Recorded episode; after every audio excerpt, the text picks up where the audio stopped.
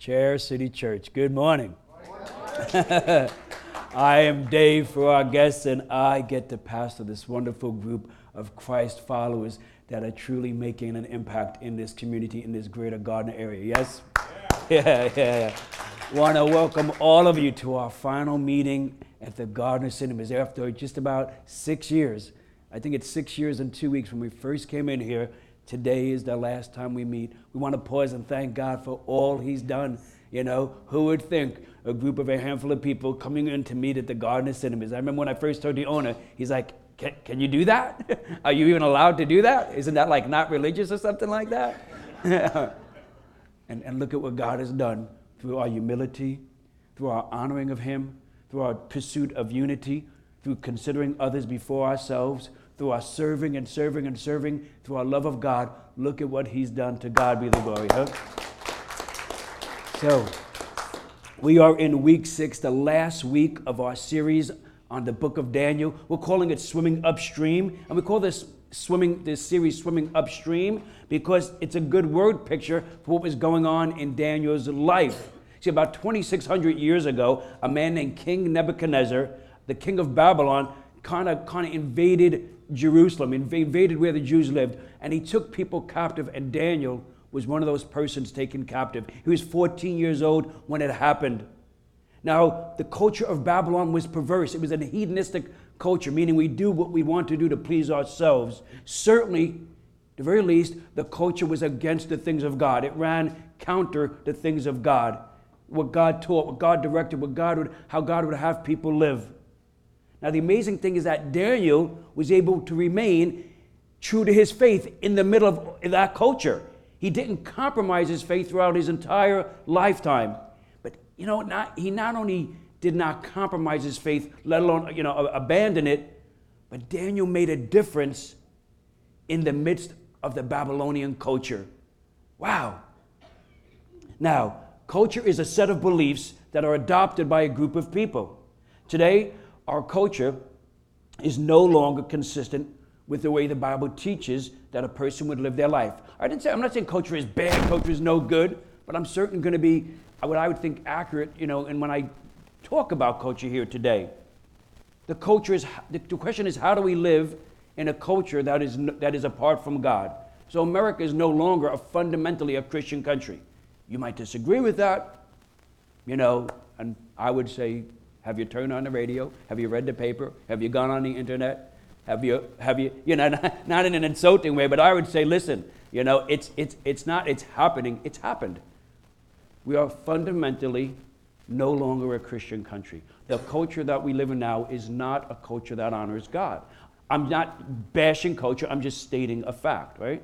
Maybe even those people who live it would, would appreciate the truth that I'm stating, that we do not live in a godly culture anymore. So the question is how do we live in this culture, not abandon our faith, not compromise our faith, and let alone even make a difference? So today we're going to talk about a story.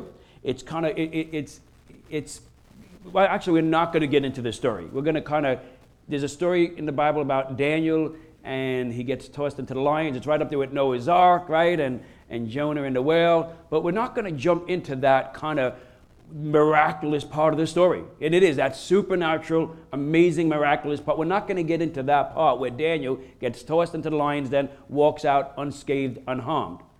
But what I am going to try and share with you is a way that you can live your life. You know, we're going to touch more on what I call the everyday wonder of God's work in us and how that relates to culture's greatest need. Is that too long? Okay. Yeah, meaning that God is doing a wonderful work in each one of us, a beautiful work every day. Uh, we might not see somebody tossed to lions and walking away unscathed every day. I do believe in the supernatural. I do believe God's doing miraculous things, but I might not see that every day. But every day we can live out a way, living out God's wonderful work in us and making a significant difference in this culture. That I believe. Our culture is in trouble. There's no doubt about that. There are serious problems. Even people who don't believe in God, I believe wholeheartedly would agree with me. There are some serious problems in our culture, the one we're living in today. The question is, what is the solution? What is the answer to the problem? Now, a whole good portion of the church, people and churches at large that govern themselves, believe that we as the church, as believers, followers of Christ, we should kind of stay out of people's way. Meaning, we will get to heaven one day, they will go to hell. Jesus will come back and rescue us, they'll go to hell, we'll go to heaven. So, we just hold down, hold on, stay to our faith, stay true to what we believe. And that sounds okay to many. Now, some people will boldly profess that. Sunday morning is all about the believer, to edify the believer, to strengthen the believer. That's what the church is for. Some won't profess that, but they'll kind of live it out with their preferences and how they conduct things and the way they do things. At the end of the day, it's sort of the same thing, just, you know, same horse, different color. You know, it is about you know, preferring the believer, preferring those who are in the faith, preferring those who are going to heaven, structuring, doing things, talking, all that, you know. I have my suit and tie in, you know, in the car, I just forgot it. Only one person left. all right. Now, I don't always dress like this, but I fairly usually dress casual, right? I mean, I might have like a long sleeve collared shirt, but it's a day of victory, so I'm all about that. And, and as you know, on those very special days, except for weddings and funerals, I wear my white Pumas. So, and it's a special day. So, I don't know if I'll wear. I figure I, maybe I shouldn't wear them next week because I don't want to scare people off, you know. But I'll do it today. But look, listen. The, but this whole thought about us and them, and this way of approaching church and doing church and kind of leaning towards us and and not considering the culture. The problem with this is it's not the will of God. It's not God's will for you or for me. God's will is that you and I, who are followers of Jesus, that we are the answer to culture's problems. And we have what culture needs. As God does that wonderful work in you, you are the answer to culture's dilemma. You have what culture needs. We are God's plan to deal with the confusion of culture.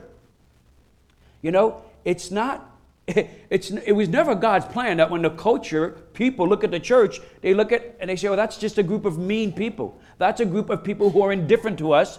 Hey, that's a bunch of people who seemingly are hypocritical. That's a bunch of people that we cannot relate to. I mean, we are so, they are here and we are here. And they, they don't really want to connect to or have anything to do with us in any way because we don't agree with them. That's never what God intended.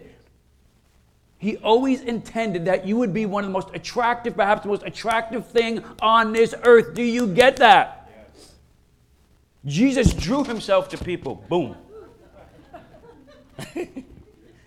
Man, this thing is just jumping all around today.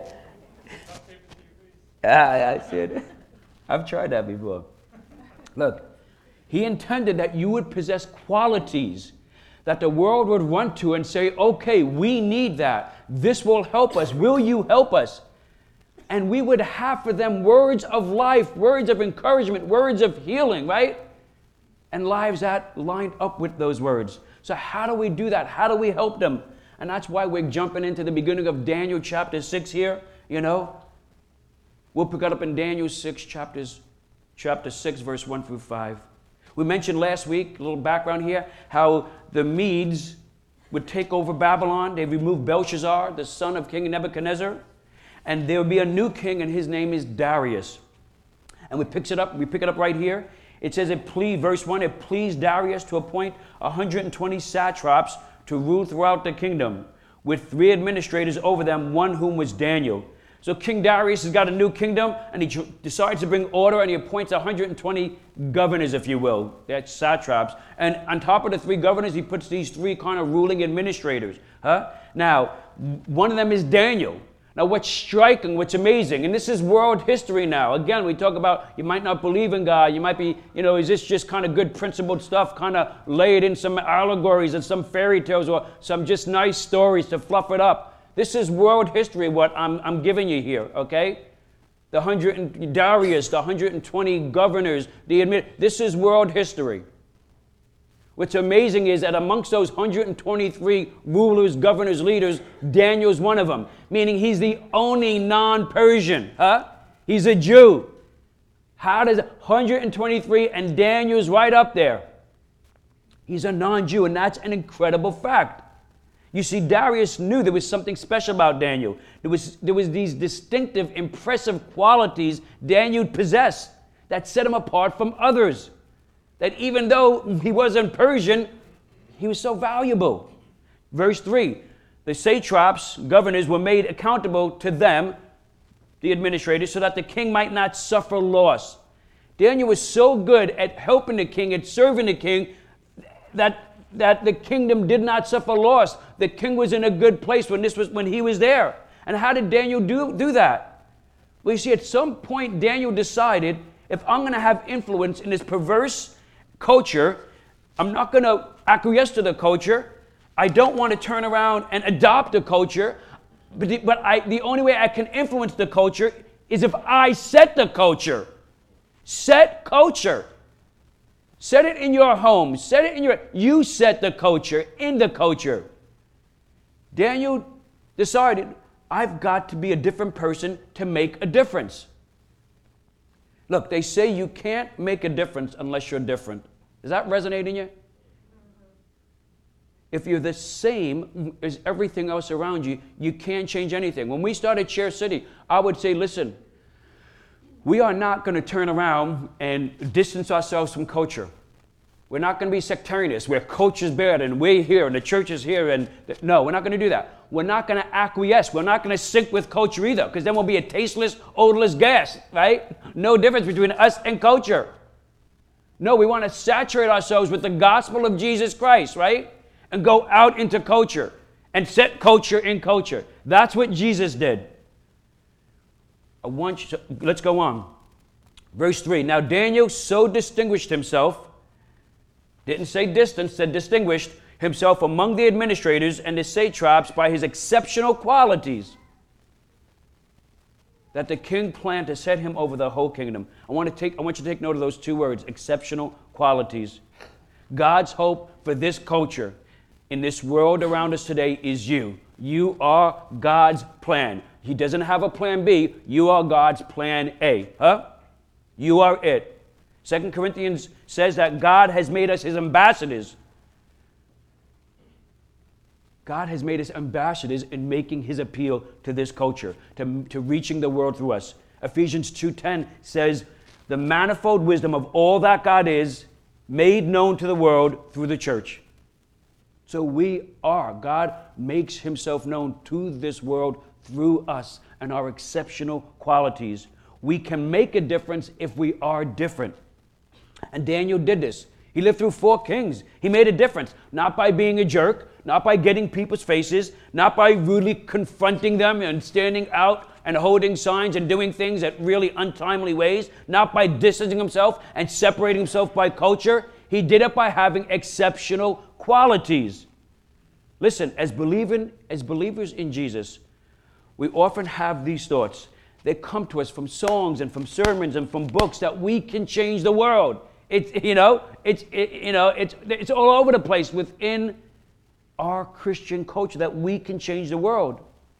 And the thing is this, you can change the world if you choose to be different, if you choose to live with exceptional qualities, God given, God granted, God inspired exceptional qualities. And this now will will distinguish yourself from the rest of the culture around you. I didn't say separate, I didn't say distance, I said distinguished.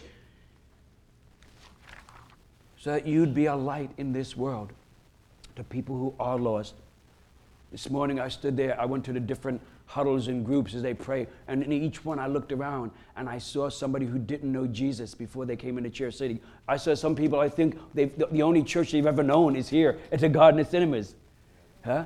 I stood in one big group as they were praying. There must have been, I don't know, 30 people in the group, maybe more. And I'm, as I'm glancing around, I think half the group were people that were not going to church. That some were atheists, some didn't believe in God, and here they are with us glorifying God. That's a beautiful thing, huh? That's worth connecting to the culture, isn't it, right? That's what God would have us do. God wants to develop these exceptional qualities in me and in you in this church, the, the a people, right? In our community of Christ followers. Verse 4 of chapter 6 At this, the administrators and the satraps tried to find grounds for charges against Daniel. in his conduct of government affairs, but they were unable to do so. They could not find any corruption in him because he was trustworthy and neither corrupt and neither corrupt nor negligent. Finally, these men said, We will never find any basis for charges against this man, Daniel, unless it has something to do with the law of his God. You see, it's not that Daniel was perfect or holy, right? It's because he held to his faith. Meaning he had figured out how to live out his faith in a way that got people's attention in a way that got the attention of rulers, of leaders, of anyone. Look at this man and how he lives his life. That's my hope that we will become a people, a community of Christ followers, that charges won't be brought against us, that we be found well and good in the sight of people, right? In this great Gardner area, in the sight of friends and relatives. And then instead of looking at us and, you know, bringing criticism to us and, and feeling like we're against them and having this edge agitation, you know? Instead, they'll look to us for refuge and counsel and guidance and friendship. Huh? This would be a good thing, right? Listen, right now, as I'm saying that, some of you are thinking, wait a minute.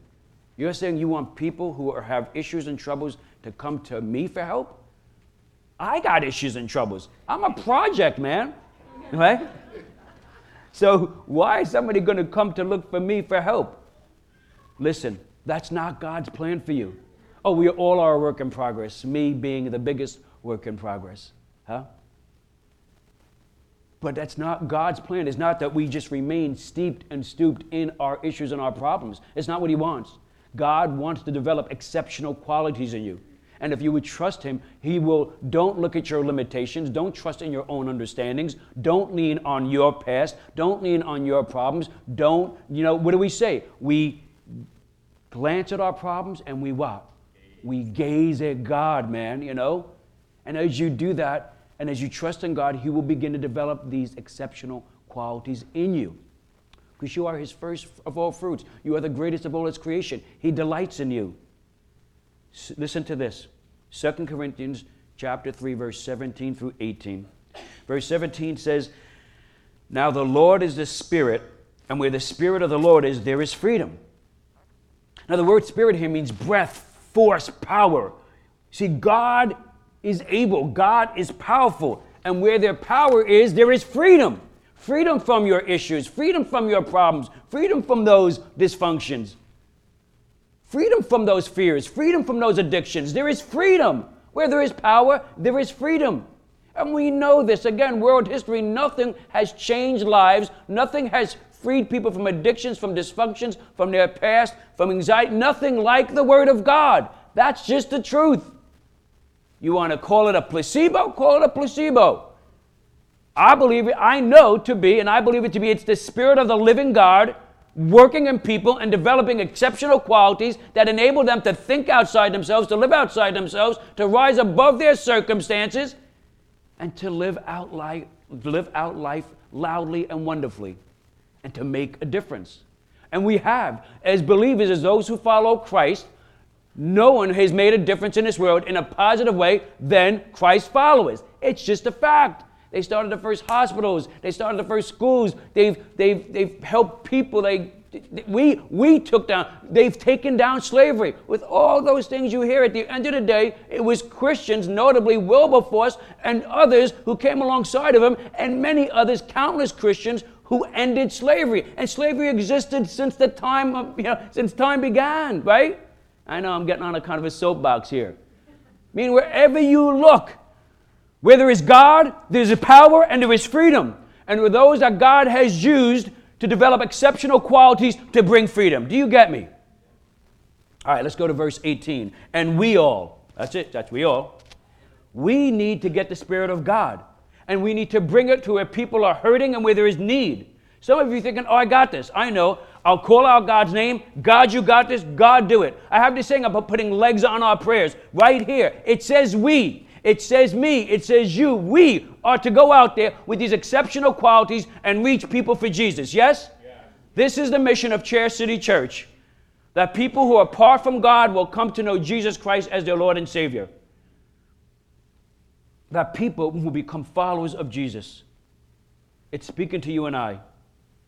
Next, then it goes on to say, unveiled faces. And we all, with unveiled faces, it's, it's a way to say we have a direct connection to God. We know God. We are close to God. Contemplate. It's a, it's a way of saying reflecting the Lord's glory. We know God, we're connected to Him, and we reflect His glory, meaning He does great things in our lives within us, something that we cannot do ourselves, and it's noted by those around us. God is glorified, and we reflect that. So Darius, King Darius, looks at Daniel and he sees these exceptional qualities, and Daniel stands out. It gets his attention. Wow, this God, this has to be, this is so unusual. It's so distinctive, and God is glorified because Daniel reflects God's exceptional qualities. Does that make sense to you? Now, how does that happen, right? How do we do this? How, how, do we get to, how do, how do we take on these qualities? How does this power happen? It goes on to say we are being transformed into his image. It's a process. It doesn't happen all at once, but it happens. Every day I'm looking more and more like Jesus. Every day there's something wonderful happening in my life that's drawing me closer to God, away from my enemy Satan, away from damnation hell, and closer to having eternity with my Father in heaven. Yeah? Here's the point if we're going to make a difference in this world, we must have these exceptional qualities. And those qualities ought to be Christ like, because this is where they came from. The more we look like Christ, it's not going to turn off the culture. I'll say this again. The more we look like Jesus, it's not going to turn the culture away, it's going to attract the culture. They're going to be saying, Help us. We need you. We want to get to know you. We notice these distinctive qualities in you. We know you care. It goes on to say in this verses, with ever increasing glory, which comes from the Lord who is the Spirit. Look, if you're going to be looking at the glory of God, or if you want a picture, let's look, let's look at a picture. There are several pictures or word pictures in the Bible of, of this glory of God, huh? And one of the one a clear picture, a description of it is found in the book of Revelation, which is a book about the end times, meaning this is it, huh? And John here, in who, who writes, you know, this book of Revelation, inspired by God, he, he sees what he calls the throne of God, right? Meaning uh, what, what's, what, what's he seeing, what's going on there in heaven. And he sees this creature. And, and, and the creature has four faces. Hang in there with me. And it's in Revelation chapter 4, verse 6 through 7. I'm going to go through it quickly. In front of the throne was a shiny sea of glass, sparkling like crystal. In the center and around the throne were four living beings, each covered with eyes front and back. The first of these living beings was like a lion, the second was like an ox, the third had a human face, and the fourth was like an eagle in flight. Four faces. Now, there are some people who I think might responsibly teach that this is kind of like a representation of what God is and what, and, and, and what God looks like, his qualities. And, it, and, and it's what we should look like, qualities we should have. And I think Daniel had these qualities. I know Jesus had them. And perhaps you and I want to have these same exceptional qualities. Let's, let's take a look. Let me get to the point here. The face of an ox. What does an ox represent? The ox is the face of a servant. Oxes carried things, they plowed things, they were used for sacrifice, for the payment of people's sins. The Bible says Jesus took on the spirit of a servant. Daniel was a servant, right? He was so attentive to the king that the king did not suffer loss. The way to people's hearts, the way to connect to people in culture is not to debate them, not to criticize them, not to look down on them, not to distance yourself from them, not to be anti this and anti that and stand for this and fight for this. What are you fighting for? It ain't ours anymore. this isn't a Christian country anymore. Stop standing, stop, stop fighting, and serve. Just serve, man. That's what Jesus did. He took on the spirit of a servant. That's what Daniel did. He served ruthless king. Serve, man served with exceptional qualities that are Christ like given to you by God. How are we doing so far? That's what Chair City Church is. This is one of our exceptional qualities of the church. We serve, and the community knows that. They know when they think of Chair City Church, they don't think of people haters, of gay people haters, of this, of, of they're better than us. They think that church serves our community. That's what they think. I tell you that. I overhear it in the cafes, I overhear it in the soap market, and they come up to me and they tell me, Your church serves this community, your church cares about this community. We started serving before we came into the cinema for the first time, or I should say, when we launched. Before we launched the church in the community, so what's, ha- what's going to happen now happened then. We came in here in June. We didn't put it out into the public. We spent the summer kind of getting to know each other and the build and being in here. And then, like the first, the first weekend of October, boom, we launched the church into the community. We're going to do the same track. We're going to go into this new building and we're going to get to know the community and then we'll launch it in the fall. Now, before we came in here on that first weekend of October, we went out into the community to serve. We went, we gathered with a local organization, we came alongside them, we, we, we served, we served food, we cleaned pots and pans, we did all that. We started doing that first. I, want, I wanted people to know this is who we're going to be. You, you, you want to be part of church? How to become a member? Go clean a pot. No, but where's my membership that I signed? So I, am part of the church. You want to be part of the church? Participate. Clean, help people, serve this lady, forgive, participate. We are about participation. We are not about membership. We don't have 100, 1,500 people on our membership rolls and 50 people in church. Or we, we don't do that. Or we don't have people that come and go and they're part of the church because they're a member. So they're, they're part of a church which is, in a build, which is a building, and they're, they're a member, which means they're part of No, we have a group of people who are Christ followers participate together to change this region for Jesus Christ, huh? I'm all over the place. And we've done it, man. God wants to transform you to be a service, a servant, to, to take on this likeness of an ox, to give your life to serve others. And we do this. We invest in our community. We're going to do it this summer. In about a month, we're going to turn around and go out. And we, we, we are, we're invited to take part in the Experience Gardner Festival there over the summer. We set up a kid zone. Then they appreciated us so much in our service that they invited us. They came to us and said, can you, can you be part of the fall festival? Yeah, you as a church can come, set up, do everything you want to do, and take a meaningful part of this whole festival. We want you there. Will you do it? How awesome is that, huh? Separation of church and state. Bam, right to the curb. I'm serious. I'll give you other examples. This whole building process. Because we weren't fighting, we weren't trying to hold ground, we just served. When we went into that, when we first went into that festival, that summer festival, we didn't we said we don't want a booth. Don't give us a booth. How can we serve this event? What do you need? We went to the organizers of the event and we said, no, we don't want to set up shop. We don't want to put up our booth. We don't want to put up our signs. We don't want to hand out things from our church. What do you need? How can we serve your event? And they were puzzled, and then you could hear the pause. And then she said, Well, you know, the, the, one thing I think of is that there's a kind of like a thing for kids, and I know they have a hard time getting volunteers. And that began a relationship with the House of Peace and Education, right? Eventually, they turned around and they were so grateful for our help. Eventually, they said, You know what? Why don't you guys take the event. You provide all the volunteers. You're, you're giving up a whole lot of money, uh, and we th- we're good. Why don't you take the event? And you know, and and we then went on to help them with Christmas Tide, an incredible Christmas party for all their clients. 265 people. Every kid gets a gift. Right? We blow out the PACC. It's an incredible night. Serve, serve, serve. That's what it's about. That's who we are, and we will keep serving. It is my heart that next July that I'm standing in front of you talking about how we are now approaching having one of the greatest days of servanthood in our history. That you and I will go out and we will serve this city sometime in July together. That you and I will gather friends and family and people out there. To every one of us, we will gather four and five and six people who are not going to church, come together and do something great in this city. Yes? We will do this. We will do this.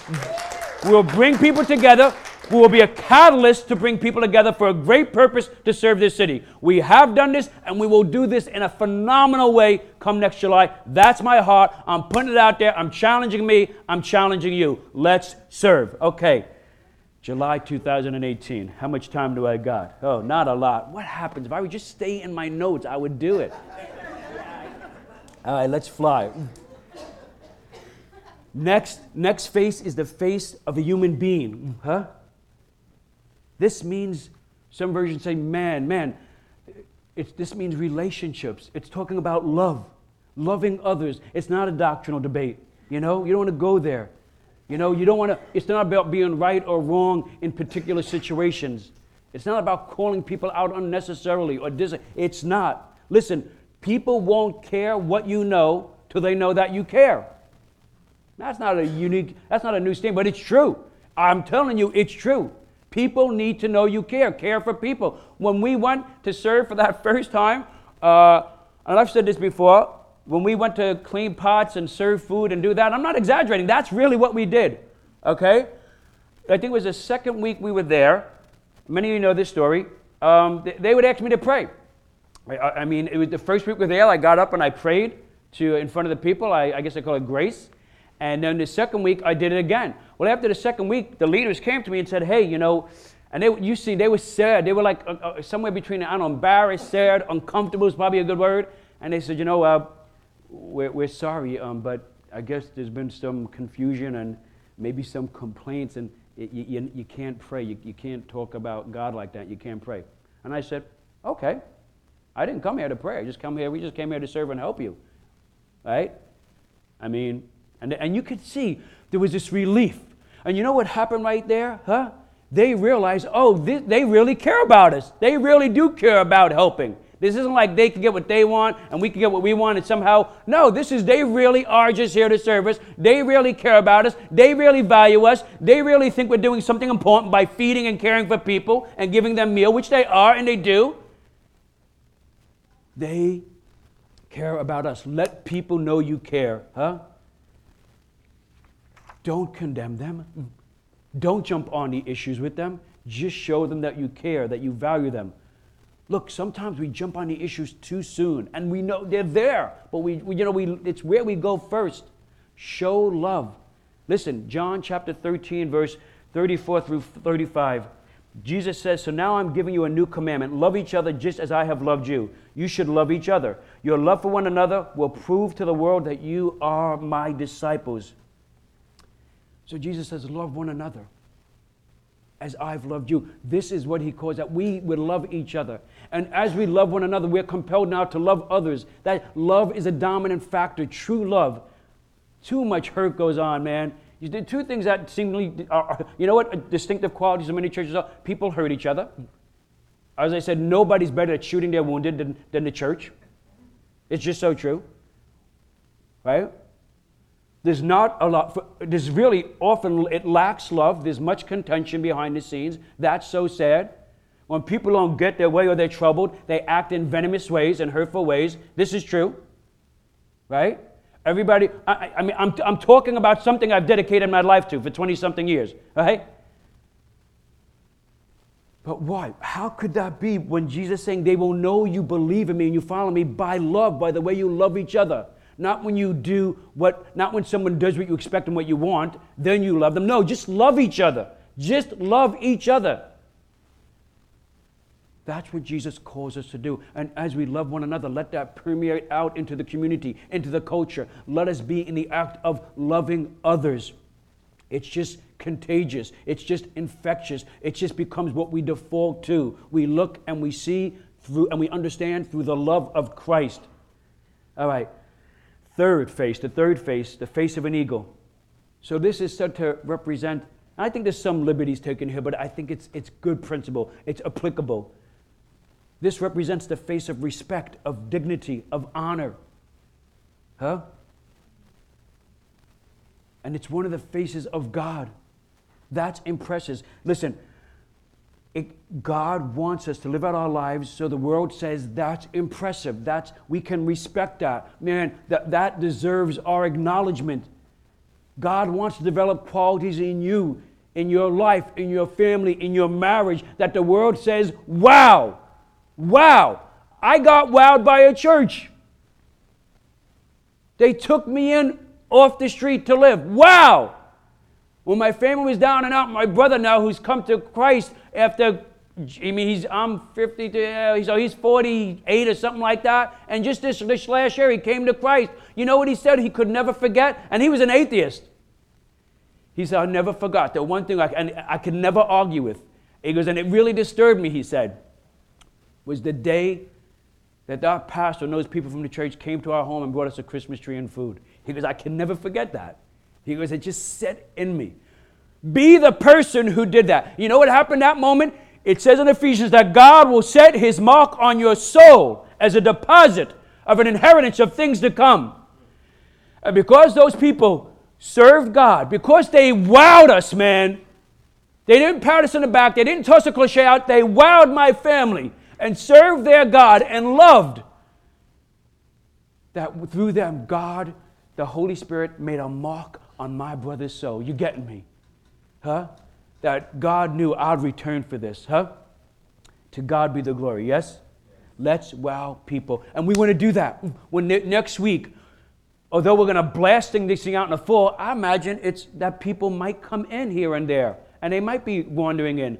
Let's from the get look to wow people. Wow them by the way we love one another. Wow them by the way we're energetic and we're glad to be there. Not our heads down. We are filled with life. We are glad to be here. We expect magnificent things to happen here, right? It's Sunday, baby. Let's roll, right? We are we stand on God's faithfulness and what He's did and what He's accomplished in our group, in our church, in our community of Christ followers. And we are glad you're here. Let them, we're going to wow them with the way you make food. We're going to wow them with the way we greet. We're going to wow them with our worship. We're going to wow them with the lighting. We're going to wow them with the seating. We're going to wow them when people, they come into the kids' church area and they're welcomed and they see the colors. We're going to wow them. And we might wow them with the preaching. We'll have to see what happens. Listen. Be, be impressive. That's good. Be impressive. I always feel we've got such a great, I mean, even if you don't believe in God and you look at the New Testament, it's so powerful if you're looking at justice and compassion and social, all, it's just, uh, Jesus was such an incredible teacher, man. The things he talked about, the things he did, if you put them in context, he was amazing. He was a revolutionary. Now, I do believe he is the Son of Man, the Son of God. I do believe that he gave his life and was resurrected and made a way and a place for me to be in eternity. I, I, I treasure that, yes, but we've got an impressive message. Do you get me? And it wows people. And let it wow people in your life. Be on time for work. Be the last one to leave. Don't participate in gossip, you know? It's so easy. Why? Because it, it's our human nature, it's our flesh, right? You hear something negative about somebody? Well, let me just kind of. Of course, parenthetically, we'll put it, you know, we'll, we'll, we'll temper it, right? You know? We'll say some nice words before and after, but then don't go there. Step away. Step away from the gossip. Step away from that backbiting. Step away from that division, because that's what it is. Do you understand that? We are not gossipers at Chair City Church, correct? We are not. You got something to say, you come and say it to your pastor. You got something to say to somebody, you go and say it to them. This does not honor God to do anything but that. Yes? Honor God, love Jesus, develop exceptional qualities. So when you're at work, when you're, or you're, if you are in the community, and, or if you're at a party uh, uh, uh, with a bunch of your kids, and somebody starts talking negatively about somebody, you be the one not to say anything. Or you be the one to try and spin something if you can about good about that person or valuable. But don't participate in that in any way, yes? Be exceptional. Honor God. Show them that you're reflecting the glory of God, yes? Work harder. Work better. Be more dedicated. This is what God has called you to do. I like to win, yeah? I do. I don't like to lose and we were made to win. We do. We were, we were made to win. We win in the end. Yes? We do. We win. Jesus wins. We were made to win. Let's impress people. Let's wow people. Let's glorify God. All right, the last face. How are we doing? We're doing. All right. The last face is the face of a lion, and this is boldness. It's the face of boldness. The church cannot be silent. Humility, being humble, is not being silent. It, but not being, but it doesn't mean to be rude, to be obnoxious, to, to, to be untimely, to be inconsiderate. not to be to not to be people smart. Culture says separation of church and state be quiet. You know what? Hey, it's our world too. It's my world too. And I live here. And I've got a great message and I'm going to be bold about it. It says in Proverbs, the wicked run away when no one is chasing them, but the godly are as bold as lions. Yeah. Let's be as bold as lions. Know what you believe and speak the truth. One day Jesus asked the world, and I say the world, he was talking to a group of his followers, but he knew he was talking to the world, right? And he said to them, who do, you, who do you say I am? Who do you think I am? And some toss out John the Baptist. John was kind of a contemporary of Jesus, actually, Jesus' cousin. And he was running around telling people to turn away from their sins, to repent. He wound up having his head chopped off by King Herod. Some said you're Elisha. Elisha was a great prophet in the Old Testament before Jesus was born. Uh, some said, oh, he was reincarnated. And then Peter, this guy named Peter. Some of you might know him as St. Peter. Peter says, You know what? You are the Christ. You're the Christ. You're the Messiah. You're the one. And Jesus says, You got it. You got it, Peter. And with that revelation, you will be able to tear down the gates of hell. You will have the word of life. Do you get that? We believe that Jesus was the Christ. He is the Son of God. And with that revelation and that information, we are empowered to tear down the gates of hell. Yes? We are not passive, we are bold and we do bold things and we attempt bold things, yes? It's who we are. That's why Christians have changed this world, Christ followers, more than any other group of people in the history of this world. Because we were meant to be bold and to change things for the better. Listen, what do you do when culture is in direct opposition to the Bible and to what you believe?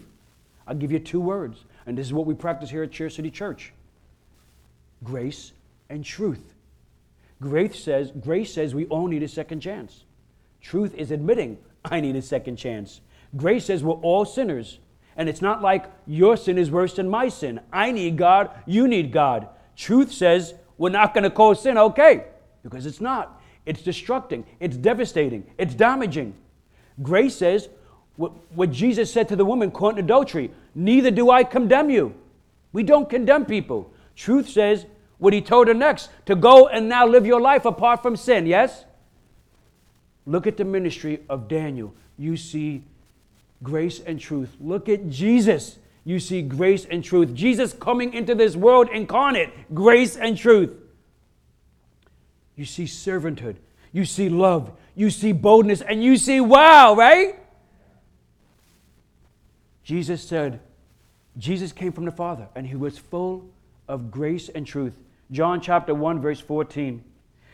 The word, the word became flesh and made his dwelling among us.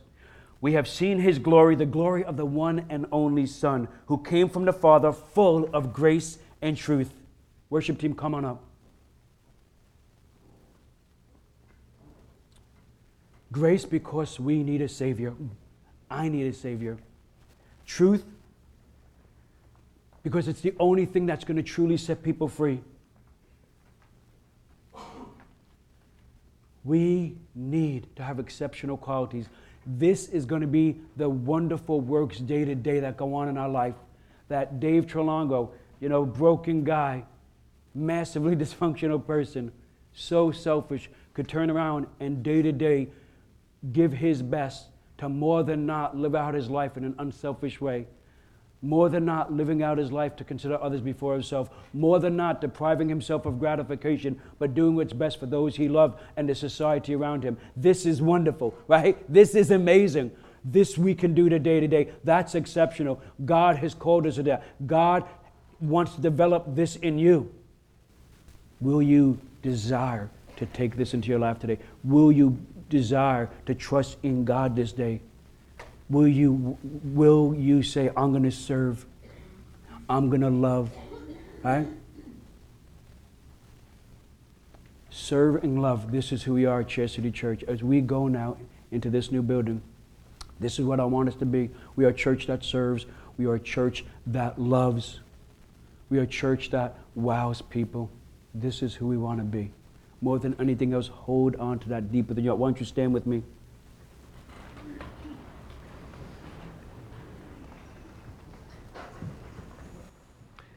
I believe, as I always do, that God, Holy Spirit, is amongst us. And He tells us that God loves us, that God does not condemn us. We condemn ourselves. Sometimes others condemn us, but God does not condemn us. The truth is that we want to admit that we do need God, that the way we live are living at times is apart from God, that we are living in sin. We want to be aware of our sin. We don't want to protect it. We don't want to, you know, we do that, man. You know, God's here and we, we try and balance it. God, sin, you know, okay, how much of my sin can I give up without really losing myself without really paying price? We call that, that's cheap grace, by the way. Man, pay the price. All in, right? Just surrender. Give it to God. And you'll do great things, huh? Once you do that, He develops more and more exceptional qualities are developed. If you hold on to the sins, if you do it in kind of a measured, tempered way, okay, it is a process, but the longer you hold on to that, the more you're bringing corruption and distraction and disruption into what God is doing in your life. That's my, you know, my opinion, my thought. Listen, God is available to you today, huh? Why don't you bow your heads with me? Let's close this out the way we began this by wanting someone to come to know Jesus Christ as their Lord and Savior. If you're in here today with heads bowed and hearts open, perhaps you'd see these words within yourself Lord, save me. God, help me. I, I am a sinner. Just like everybody else around me. I got a lot of company. But God, now I know I need you. I know I don't, I don't have to live to that sin. I don't have to let that sin dominate my life. I don't let that have to be my identity. No, I identify now in Jesus. I want to know Jesus. I want to trust Jesus. I want to follow Jesus, what he said and what he did. And, and, and I want to follow what's going on inside me right now as I feel I'm being awakened. Thank you, God, for awakening me to your truth. And thank you for the grace you've given me now to follow you and trust in you. Amen. As we sing this last song for the last time at the Gardner Cinema, I want you to spend some time thinking to God. I want you to reflect, if you said that prayer, reflect on what's happening between you and God as you sing the song. As you all think and sing the song, reflect on God's, just on His faithfulness and let's just end in a, just a wonderful place of dwelling, of thanksgiving to God, huh? To God be the glory.